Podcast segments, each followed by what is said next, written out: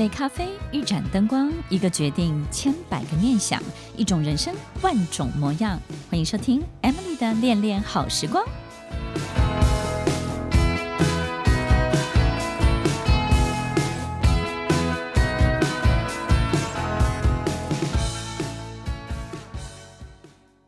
收听《恋恋好时光》，我是 Emily，在每周六晚间八点到九点，与您在空中共度美好的时光。有时候我们会沮丧自己的失败，或者是无助自己很多很多事情的无法释怀。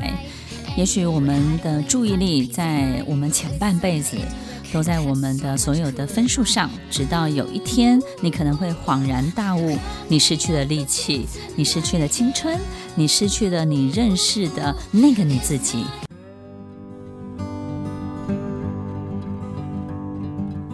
欢迎收听《恋恋好时光》，我是 Emily，在每周六晚间八点到九点，与您在空中共度美好的时光。我们有时候看节目，最近一个选秀的节目《乘风破浪的姐姐》，引起了一个很大的这个王心凌的旋风，对不对？后来我才发现，哇，我身边的人曾经都是很多很多她的这个粉丝。我们有时候会觉得说奇怪。我已经变到人生的这么多、这么多的变动跟阶段，然后这个明星，这个过去在我生命中一个很重要的崇拜的偶像，还停留在一个那个时候的印记，然后没有任何的这个崩坏。我们有时候觉得这个人设真的是会一个。起了一个很大的鼓舞，我觉得在我身边好多人都在谈论的过程当中提到一个很重要的事情，就是诶，它让我们觉得人生是有希望的。听众朋友，其实中年的危机在我们的生命当中是一个很重要的阶段，如同青春期的这种叛逆。在中年危机，我们感受到的所有的一切，可能会非常非常的现实以及残酷。相较于青春期的身体的变化，或者是情绪的变化，在中年危机的这个阶段呢，可能我们感受到的范围，或者是呢，其实我们必须要承担的一切呢，可能会更多更多。所以，你有没有一种抗拒老化的心理状态呢？还是你有没有曾经想过自己要怎么样可以逆龄或者是冻龄，对不对？我们有时候会觉得很好奇，就是奇怪了，这个时间过得这么快，然后为什么我没有太多的感觉？好像仿佛我的心，我的这个 mind 还停留在十八岁，停留在二十几岁。然后我觉得，如果没有周围的人事的变动，其实我好像只有我一个人的时候，这个世界只有你一个人的时候，其实我们可能不不是那么容易感受到时间本身带给我们的改变。所以，听众朋友，你想象一下。如果这个世界只剩下你一个人，我们对于岁月本身的变化，可能感受就不会那么的强烈，对不对？所以，其实中年危机反而是在我们周围的很多的条件指标，不断不断的在提醒我们，我们进入一个什么样的 age，然后在这个 age 当中，于是我们开始起了一个很忧虑的、很焦虑的，然后这种危险的讯号。告诉我们，好像我们必须要做一些行动，或是改变，或是挽留。但是最痛苦的就是，我们的心理状态里面会认为这些挽留其实是没有任何作用的，因为它还是一天一天的在过去。尤其我们没有办法去阻挡身体的变化，对不对呢？特别很多很多领导人一定可以感受到，其实工作本身的繁忙以及它的重量，会因为你的。这个角色本身的资深，OK，或者是你的精力会越来越重，可是你的身体的变化其实并没有办法回春啊。我们没有办法去阻挡这种老化的过程。第一个呢，可能就是面貌本身，对不对？当有一天你的客户说：“哎呦，那个 Emily，你那老哥就给你怎么老得这么快？”你也会觉得：“嗯嗯，那么几年不见，你怎么变成这个样子？”然后或者是你会感觉到你的体力本身。的变化，或者是呢，你在能力上面呢，你已经没有心力再去学新的东西了，然后已经在能力上没有办法有效的去突破。其实这里面在心理学有一个很重要的这个关键因素。我们有时候觉得体力，有时候觉得能力没有办法突破啊，有时候觉得是各个方面的。其实，在心理学里面，他们做的一个统计发现呢，其实只要你的面貌可以保持青春，它胜过一切。也就是呢，如果你看起来呢是呃比较年轻的，然后呢你自己也满意你自己的长相、自己的面貌的时候，诶，我们就会发现其他部分我们就会不会感受到这种年纪大带给我们的一些压力。诶，听众朋友，这个很现实，对不对？所以呢，首先让我们自己年轻起来。可能不是只有心态年轻起来，而是你要在饮食上面，你要开始去 study，你跟真的要开始认真的。有时候我会鼓励领导人，就是我们要认真的去研究营养学，这个营养本身带给我们身体的变化到底是什么？如果我们能够在身体的变化当中可以。有效的透过科学的方法，然后你也真的感受到，哇，我真的变得不一样了。我觉得所有一切的力量会大过于任何人劝你或是安慰你自己。或是你自己在说服自己的过程，所以听众朋友，如果你到了这个年纪，让我们开始好好做功课吧。什么时候我们会感觉年纪到了，觉得自己老了？就是我们发现我们所处的环境呢，跟自己格格不入的时候，然后你会觉得周围人的所有的言论，然后呢，你去的地方，以及感觉到自己真的是非常非常的抽离。你仿佛不在那个空间，但是必须要在那个空间进行生活中的每一件事情。于是你就会告诉自己：“哇，我真的老了。”你只能做，你只能够配合，但是你没有任何的感觉，没有任何的感受。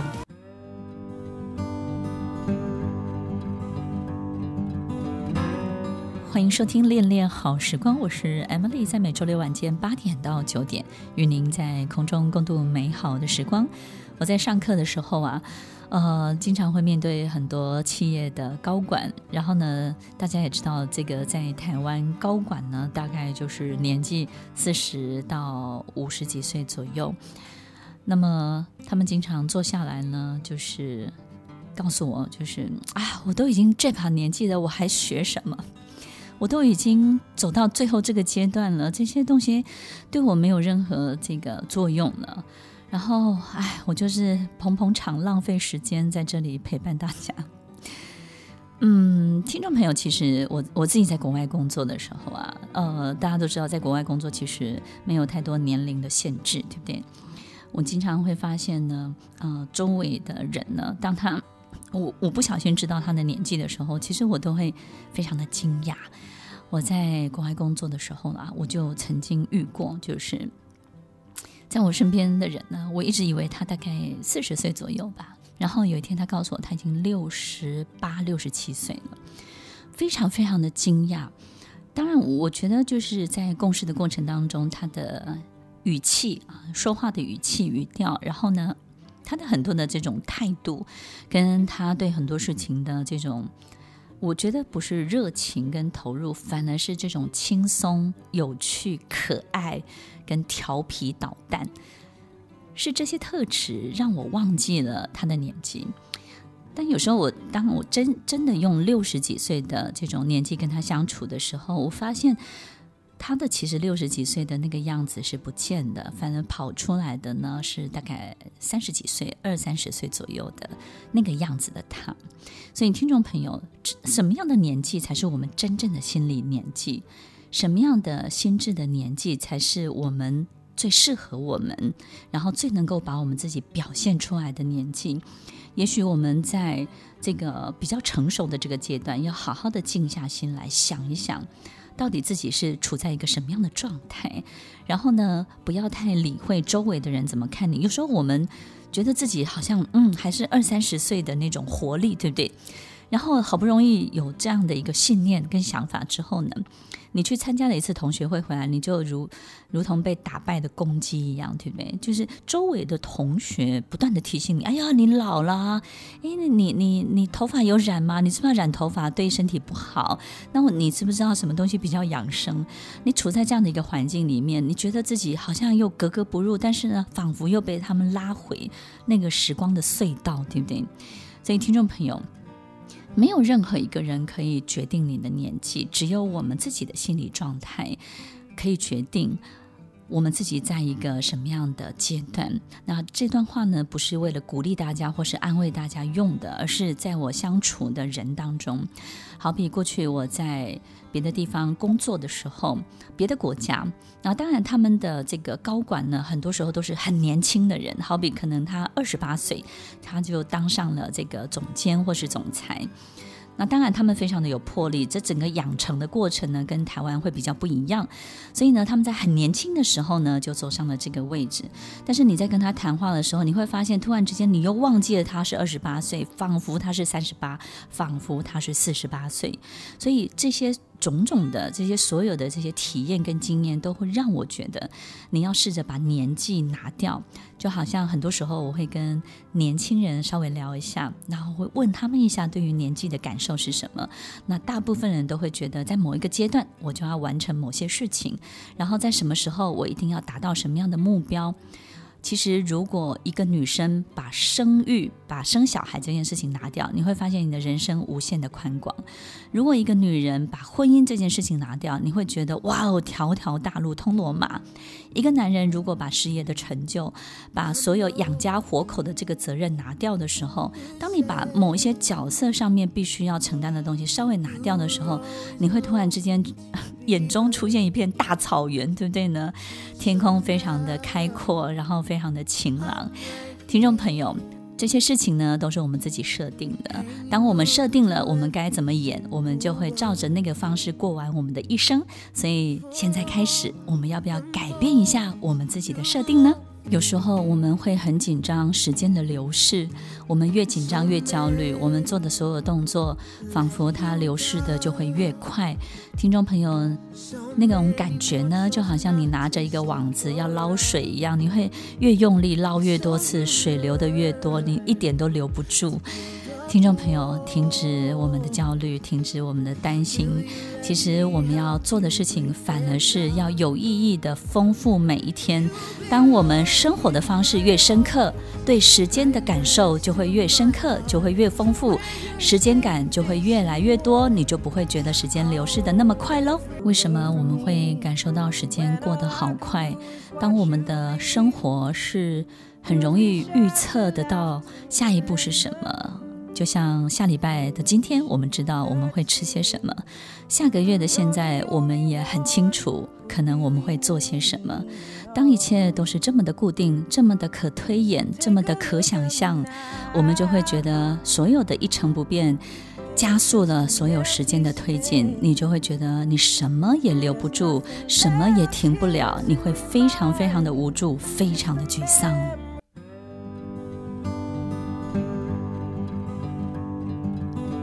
收听《恋恋好时光》，我是 Emily，在每周六晚间八点到九点，与您在空中共度美好的时光。当你有一天真的变成五十加、六十加的时候，然后你会发现呢，哎，你明明好像还有这种对自己的很多期待，但是呢，周围的人，比如坐公车啊，然后呢，这个 去。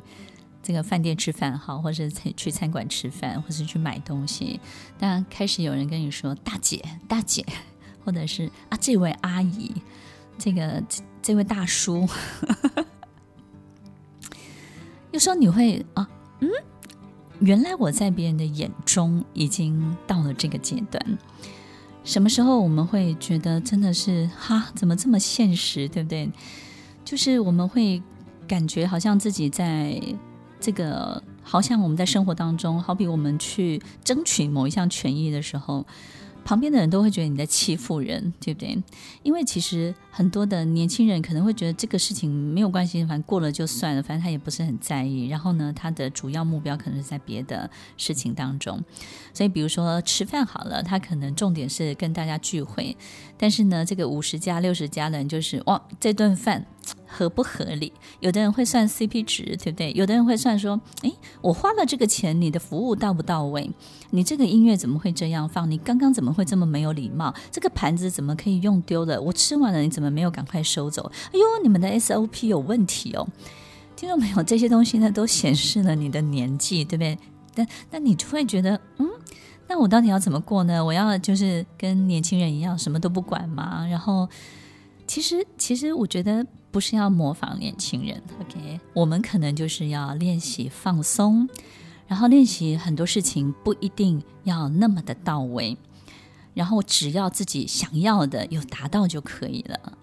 那其他的呢，虽不重亦不远，对不对呢？所以听众朋友，有时候年龄的这种危机感、这种压力感，有时候是来自于我们的每一个事情当中的精准度跟这种对于精准本身的纠结，其实是非常强烈的。然后呢，这一辈的这个中年人呢，其实在养成的过程当中呢，我们都是会被要求要精确，对不对？然后有那种对或错。这种二元的这种标准是非常高的，但是呢，其实，在接下来新时代的他们成长的过程当中，应该我们要尽量的告诉自己，我们还活在这个世界，不是世界是你们的了，我们已经不是了。我们毕竟还生活着，还存在着。我们必须要理解世界的变化是什么。当世界的所有一切的平台跟所有的沟通变得没有太多的距离感跟国界的时候，其实很多事情它就没有太多的对错，也没有非必要一定要怎么做它才是好的。然后呢，很多事情如果可以更快、更舒服、更开心，其实。练习去接受，而不是去练习自己的原则有没有达到，或者是有没有被呈现出来。所以，其实，在中年的危机当中，我们有时候就会让自己没有办法太放松。那有时候呢，因为没有办法这样，所以呢，我们就会一直在这个死胡同里面呢，不断的去强调自己的正确度。那有时候我们会。知道好像是在强调自己是对的，但是其实，在外面的人看起来，就是你一直不断的去强调自己是老的，自自己已经是老化的。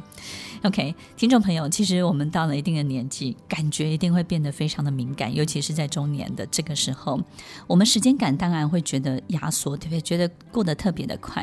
那刚刚我们有分享到，那个就是我们在可推演、跟可想象、跟可模拟的这件事情当中，因为一成不变，所以呢，时间感就会感觉飞快。然后我们对身体的感觉敏感度也会变得非常的高哦，因为我们一点点的病痛，其实我们就会不舒服了。我们很容易感觉到腰酸，很容易感觉到自己睡不着，然后呢，心情不好，很容易感觉到心中心脏怎么样砰砰跳，然后很容易知道说自己哪里不对哪里不对。但我们在年轻的时候不会去喊自己身体里面的去。去改善，或者是立刻要怎么样？但是我们很奇怪，在这个阶段，身体的敏感度很高很高，情绪的敏感度也会非常的高。我们很容易感受到喜怒哀乐，很容易感受到别人的怀疑，很容易去感受到别人心里在想什么。这个时候的你是有读心术的，因为我们对于情绪的感觉会变得非常非常的敏锐。还有一种无助感，我们也会非常的高度的这种无助感。为什么呢？因为我们很清楚的知道，当我们的所有的思考已经到达一定的固定的模式，我们很容易去推演出结果是什么。所以有时候推演着推演着，你就知道这件事情根本无法立即改善，它也不会因为你的努力而得到一个不一样的结果，所以你就会相当相当的无助。光是想。光是把它想完，甚至还没有去做，你的无助感就会非常的强烈。所以，听众朋友，如果我们在一个阶段是感觉变得非常非常敏感的时刻，我们就会知道，其实我们身心处在一个高度的焦虑的压力当中。试着让自己放松，试着降低你的目标数，从一百个降低到十个，从十个降低到一个。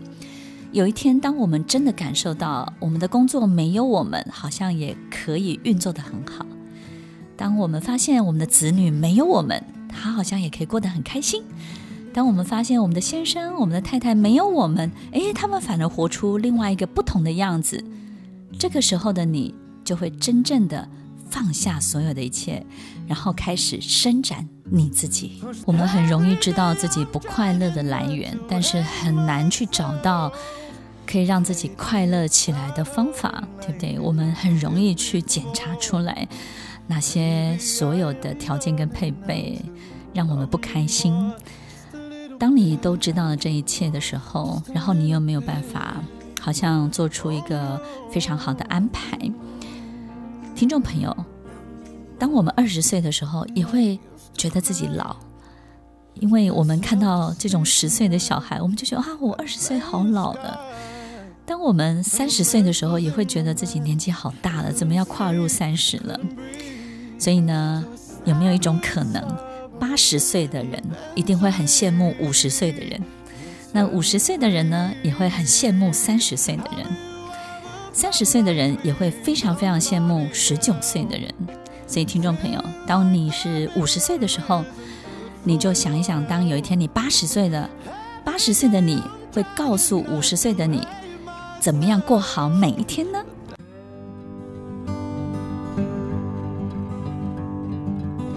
欢迎收听《恋恋好时光》，我是 Emily，在每周六晚间八点到九点，与您在空中共度美好的时光。很多听众朋友可能会问说：“那主持人你几岁啊？”嗯，哈哈，不告诉你。听众朋友，其实在这个年纪的时候呢，很多人都会告诉你很多养生的方法，对不对？然后呢，我还有很多的这个医生的朋友啊，他们也跟我讲，但是他们自己都做不到。多睡少吃，随心所欲，对不对？因为多睡呢，就能够好好的分泌生长激素，然后呢，它就会帮助你逆龄或是冻龄。然后少吃呢，就是让我们自己的身体里面呢，可以维持更好的能量。随心所欲呢，就是当然我们刚刚所有分享的一切，对不对？稍微放下百分之九十九，然后呢，锁定那百分之一，自己真的想要的有达到就可以了。那当然很多人会说，哎呀，少吃糖啊，不要发炎呐、啊，少吃油炸啊，然后很多的这种养生的这种方法。前几天我去看了一位长辈，失智的长辈，然后这位长辈呢，其实在我生命中也扮演了一个很重要的角色。他是一位非常成功的人物，然后呢，也在他这辈子所有的这个奖项当中呢，赢得很高的分数。在我印象中，他是一个非常严肃的人，然后呢，非常认真，就是那种很科学，然后呢，也很铁齿。很多事情呢，不讲究情感，然后也觉得所有东西都没有缓冲的空间的这样个性的人。然后我去看他的时候啊，我发现听众朋友，我觉得这是一个我自己个人的分享。我发现他变年轻了，因为在他的呃身上，在他的表情当中。是我这辈子没有见过的笑容，然后这种笑容呢，是小朋友的笑容，就是呢，他吃到一个开心的冰淇淋的时候，那种开心的微笑，然后打从心底的哈哈哈，然后有一种好开心、好开心的幸福感，开始一直不断的在他的表情当中呈现出来。我在这个探望他的这个几个小时当中，我不断的感受到我没有。看见过的他，然后我不认识的他，一个非常陌生的他。那当然，这位长辈他失智，他可能已经在他过去的这个所有的经验值对他已经没有任何意义了。听众朋友，我觉得随心所欲，或者是呃让自己有一个不一样的这种活力跟动力，不是。真的认真的去找一些兴趣，或是找一些什么样的活动来发展，因为有时候有的人是非常有活力的，他就是一个有活力的一辈子，对不对呢？然后呢，有的人是非常安静的，他就可以安静一辈子，他会非常的开心。不是每个人都要动才会快乐，然后也不是每一个静会让人更退化。其实有时候你要找到真的适合你自己这种比较舒适的、比较自在的，然后真的可以让自自己这种幸福的笑容又重新。展现出来，就像一朵花一样绽放出来。然后我发现，我跟身边的朋友讲，我发现这位这位长辈，哎呀，他变年轻了，变得好年轻哦。至少在我认识他的这个年纪呢，至少年轻了一二十岁。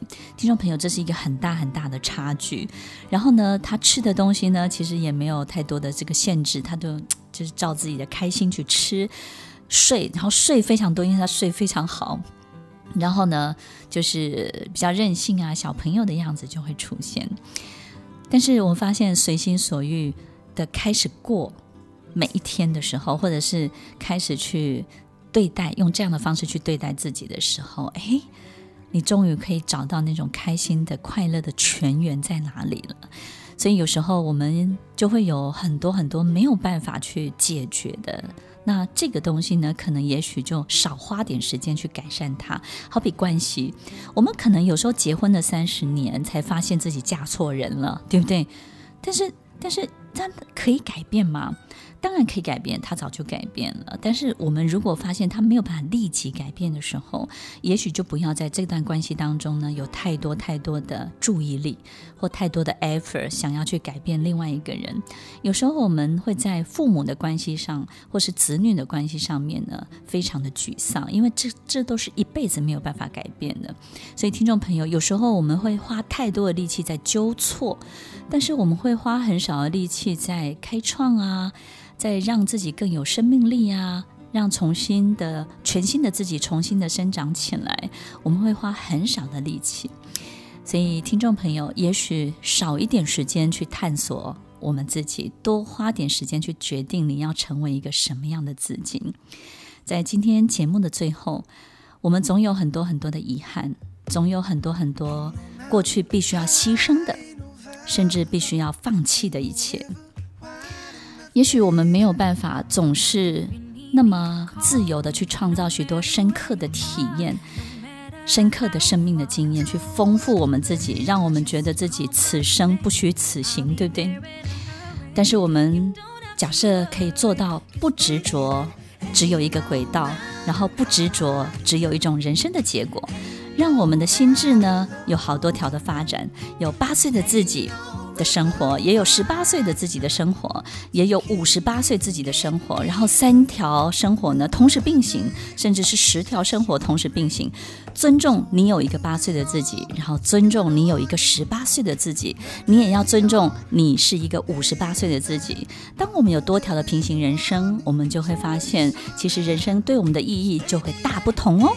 欢迎收听《恋恋好时光》，希望大家可以开心、快乐、幸福的进行每一个人生的阶段，你想要表现的自己的样子。